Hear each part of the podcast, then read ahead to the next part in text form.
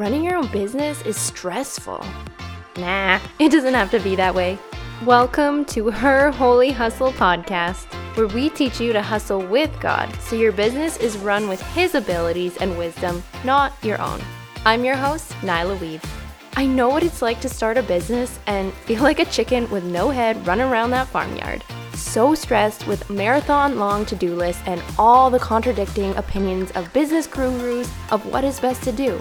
But I also know what it's like to start seeing God as my business partner. What a difference doing business His way makes on both my sanity and success. I'm on a mission to redefine the word hustle. As Christians in business, we don't have to toil as the world does for success, but can hustle with God. A kind of hustle that is productive and peaceful, where our businesses don't run us, we run them. Where we can clearly hear God's voice for business decisions. With Jesus as your C E O, you can do business full of spirit-led strategy that's effective and enjoyable. Stick around and you can expect solo episodes by me, but also some amazing interviews with other Christian entrepreneurs and how they include God into their business. Hear about things they learned the hard way, things they wish they would have been doing from day one, and their practical advice for you to keep Him first, even in crazy busy seasons of life and business.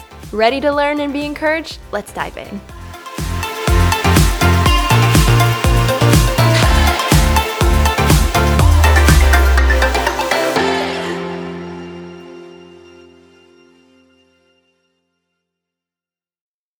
You're listening to another bonus episode with your host, Nyla Weeb. Have you ever realized you heard God wrong? Did you feel peace or confirmation about something only to have things get messy or not go as planned? I have, more than once, in the area of relationships, career, pets, business, and more. This is normal. This is part of being a discerning Christian. Like anything in life, we can't put the expectation on ourselves to be perfect discerners of God. Yes, the sender of messages is perfect, God, but the receivers, us, are flawed. So it makes sense we will not hear perfectly all the time. I repeat, you are not alone. It is nothing to be ashamed of in thinking you heard God say something, then realizing it wasn't Him. That it was maybe you actually just really wanting something, or maybe someone heavily influenced you to think He was telling you to go forward with something. When that happens, Satan will come on strong with a voice of condemnation. See, you can't hear from God. You are on your own in making decisions. God can't be trusted. See what He led you to? Sometimes it's not even that we hear Him wrong, it's that we picture the outcome of a decision being different than God's plan was. My friend Rachel told me once, things may not be successful in the eyes of others, but they can still be successful to God. Friends, when we give our yes to God, that's successful, even if the aftermath looks far from successful to us or the world. I thought about sharing this personal story long and hard. I prayed lots, and I talked to my business coach and friends and family. And at first I was embarrassed, confused. Why had I felt peace over making a decision that I'll tell later that only ended up turning into a mess? My business coach assured me other Christians have felt that confusion. They have thought they heard words from the Lord about things, felt peace to go in a certain direction, yet things didn't turn out so great when they did. She told me others need to hear a me too to know they are not alone. When she told me she'd experienced that too, I was comforted deeply. So today, I'm being that for you too. Uh, me too, in the department of confusion of thinking you had heard from God. When I was in my early twenties, I thought I heard God tell me I'd be a mom at twenty-seven. When that age came and passed, I was confused. I had heard so strongly across my heart that I was going to be a mom at twenty-seven. And at the time, I didn't even want kids, so that made me even more certain it was from Him, since it wasn't something I'd just be thinking of or desiring on my own. Because I wanted it. But upon reflection, I realized that year that I was twenty-seven, I did birth something, my online health and life coaching business called Nutrition with Nyla, where I coach women how to have positive body image and implement intuitive eating into their lives. So did I hear from God wrong about having a baby at twenty-seven? No, I didn't. It was one of those times I just misinterpreted what He was saying. I did birth something that year, a business. Recently, we adopted a boxer pit bull puppy. I spent hours talking about the decision with my husband and friends. I prayed greatly over it. I felt so much peace, so we went for it. We brought home forty pounds of excited, pure muscle. It was great, until it wasn't. Until his dangerous aggression became a threat to our safety. He had two personalities, cuddly inside but crazy, dangerous, and strong outside. I miss one side of him, but he is a package deal, and I do not miss feeling so scared outside on walks or bathroom breaks, just thinking, who's he going to try to attack next? Is he going to pull me on my stomach in front of a car or things like that? So we returned him, and it was messy aftermath of emotions. Upon returning him, the owners were not happy with us, and I was confused. I, I started thinking I couldn't hear from God, because why would God lead me to such pain of getting attached to a puppy, only having to give him back because I couldn't safely care or train him, even with the help of a hired professional dog trainer? Maybe this is like the baby at twenty-seven thing, a misunderstanding of what God meant about the future. Not necessarily that I heard wrong about getting a puppy. Maybe this just isn't the end of that story. I'm proud of myself for how I handled that situation. The first night when we returned him, I cried and cried. I don't think my husband has seen me shake and sob that hard or for that long. Kleenexes were everywhere, and I was starting to look like Rudolph from a red from a red nose of repeated blowing. But I gave myself permission to experience my emotions. Hard and uncomfortable emotions have a time and a place, and we don't need to resist them. Toxic positivity is a thing. Too much positivity can be a bad thing. It's powerful and healing to allow yourself to feel sad, disappointed, hurt, et cetera. What we resist persists. So those emotions will stay longer if we don't allow ourselves to experience them, then express them in a healthy way, like crying, talking with a loved one, journaling, et cetera. You can be thankful twenty-four seven, but you don't have to be a positive Polly twenty-four seven or Sally Sunshine. It's okay to let yourself be sad Sam or disappointed Debbie. Then that night, after we gave him away, I went on a long, cold walk, almost two hours, just praying and thinking and crying. It calmed me down, as nature does.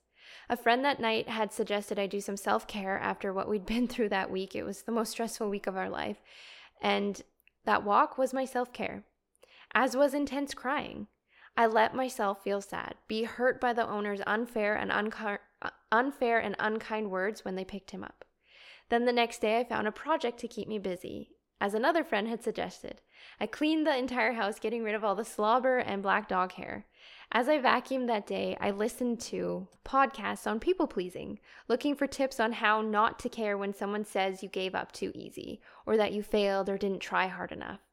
I two hundred percent knew it was the loving thing to do to give him back, and knew I had given it my absolute best for seven days, trying to make a dangerous situation work for too long. Yet it stung to hear someone say they didn't think we'd tried hard enough. It extra strings when you're, stings when you're an Enneagram three, and being called a failure um, is like the worst thing ever.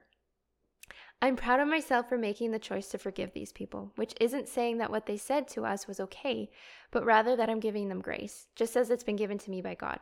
When you pray for someone who hurts you, when you do it quickly, it helps uproot the roots of bitterness starting to tangle around your heart.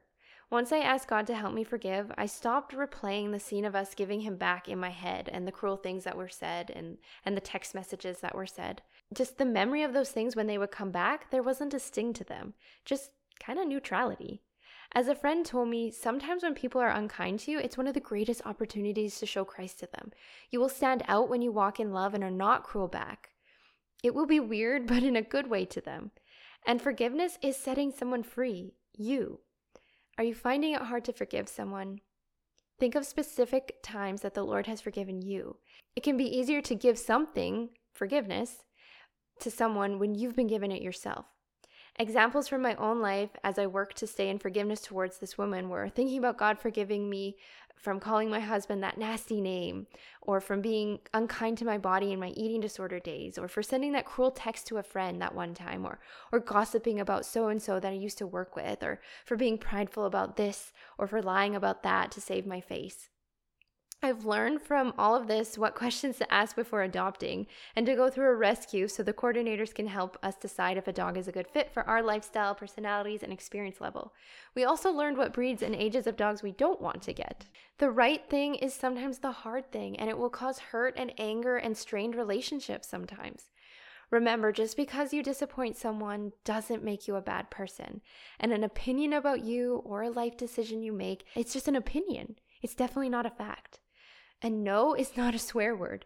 No is a form of self-care. No is a boundary. And not everyone likes boundaries or will understand yours, and that's okay. Giving that dog back fulfilled my personal definition of success. Living in alignment with my life values. That's how I define success. And some of my life values are safety and health.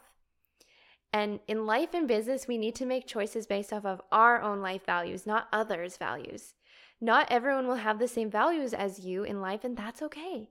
So they won't always get why you make the choices you do or agree with you.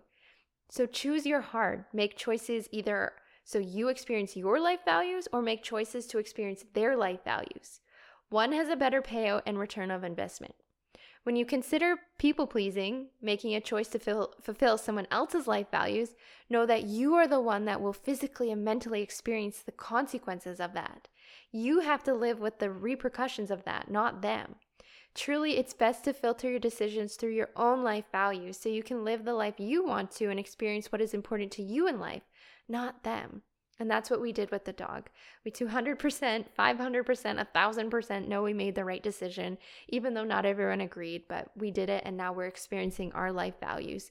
You can tell when you're not experiencing your life values when things feel out of balance and not peaceful, and our house is a lot more calm and peace, and so are our thoughts now that we're back experiencing our life values. All this to say, it's okay to mishear or misunderstand God. The Bible is clear that his sheep know his voice and that those who are sons of God are led by him. John ten twenty-seven says, "My sheep listen to my voice. I know them and they follow me." And Romans eight fourteen says, "For all who are led by the Spirit are are uh, Romans eight fourteen, "For all who are led by the Spirit of God are sons of God." So don't be ashamed if you get it quote unquote wrong. Think of it as a simple practice that you're practicing your discernment. No different than falling off a bike as you learn balance. It's part of life, the process. And don't keep quiet. Talk about it. So many others are feeling alone, like there's something wrong with them for not hearing God right or not knowing why an outcome wasn't what they thought God was leading them to. God is not a God of confusion, but we do experience that sometimes. Utilize him and others to walk us through that confusion. Good has come from us from having that puppy. I met my neighbors who had dogs and connected with them. I made friends with my husband's friends who had dogs too, because many of them came over to try to help us to safely train that dog. I have also learned a lot about people-pleasing and so much more. Maybe I didn't hear God wrong. Maybe I did truly experience supernatural peace before we made the decision to adopt him. And we were supposed to get him. Not so I would feel pain, but because there's more to the story. Joseph in the Bible was thrown into jail for seven years. Imagine how confused he was. He had a dream as a kid of people bowing down to him. He thought he was going to be a big name of authority, yet how could that be now stuck in jail? Little did he know it was part of the plan. He would rise the ranks even in jail, and later he'd become second in command over all of Egypt.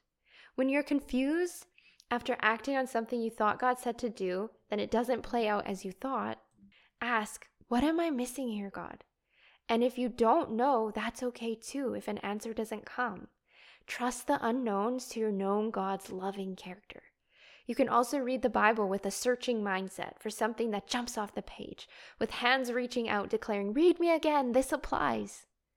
As someone once said, the biggest threat to Satan is not a Christian who praises God when everything works out perfectly. Perfectly. No, it's those who get on their knees in prayer and praise his character and declare they trust him, even when things are a mess and they don't understand. Why is that dangerous? Because it's faith, something that Satan can't work with.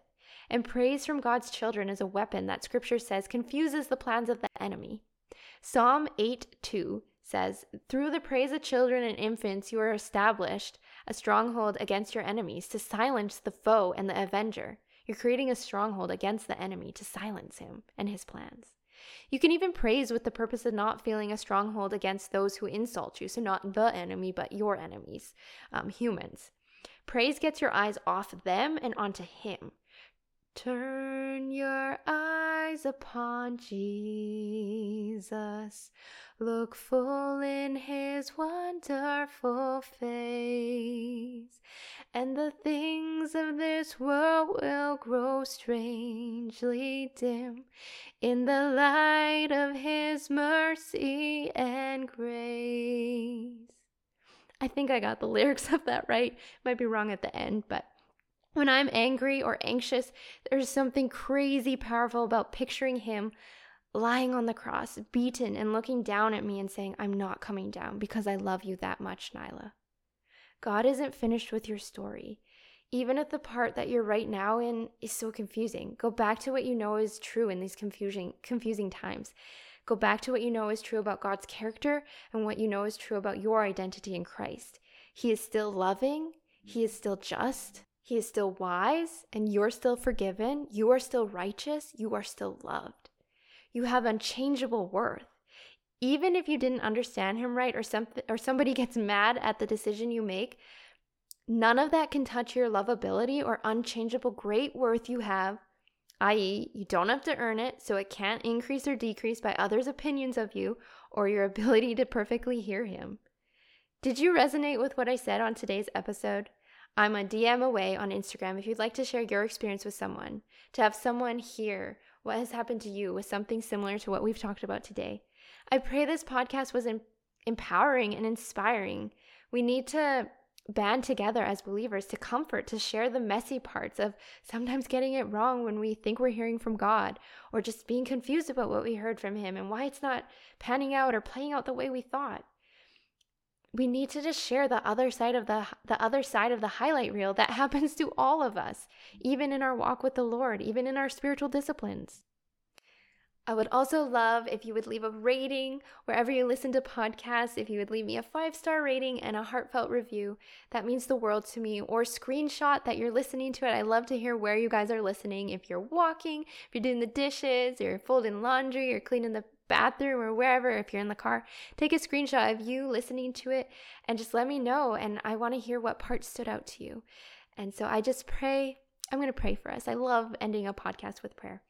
Dear Heavenly Father, I just pray that whoever needs to hear this podcast episode does, and that it brings so much comfort to them, and they just feel this deep sigh of relief, like, hey, I'm not alone. Other people get it wrong sometimes too, and that they just release. There's this release, this heavy weight that's lifted off their shoulder, that they just feel like there's no longer this heavy boulder just weighing them down, that they have to be perfect in even spiritual disciplines, that they know that that's not the point.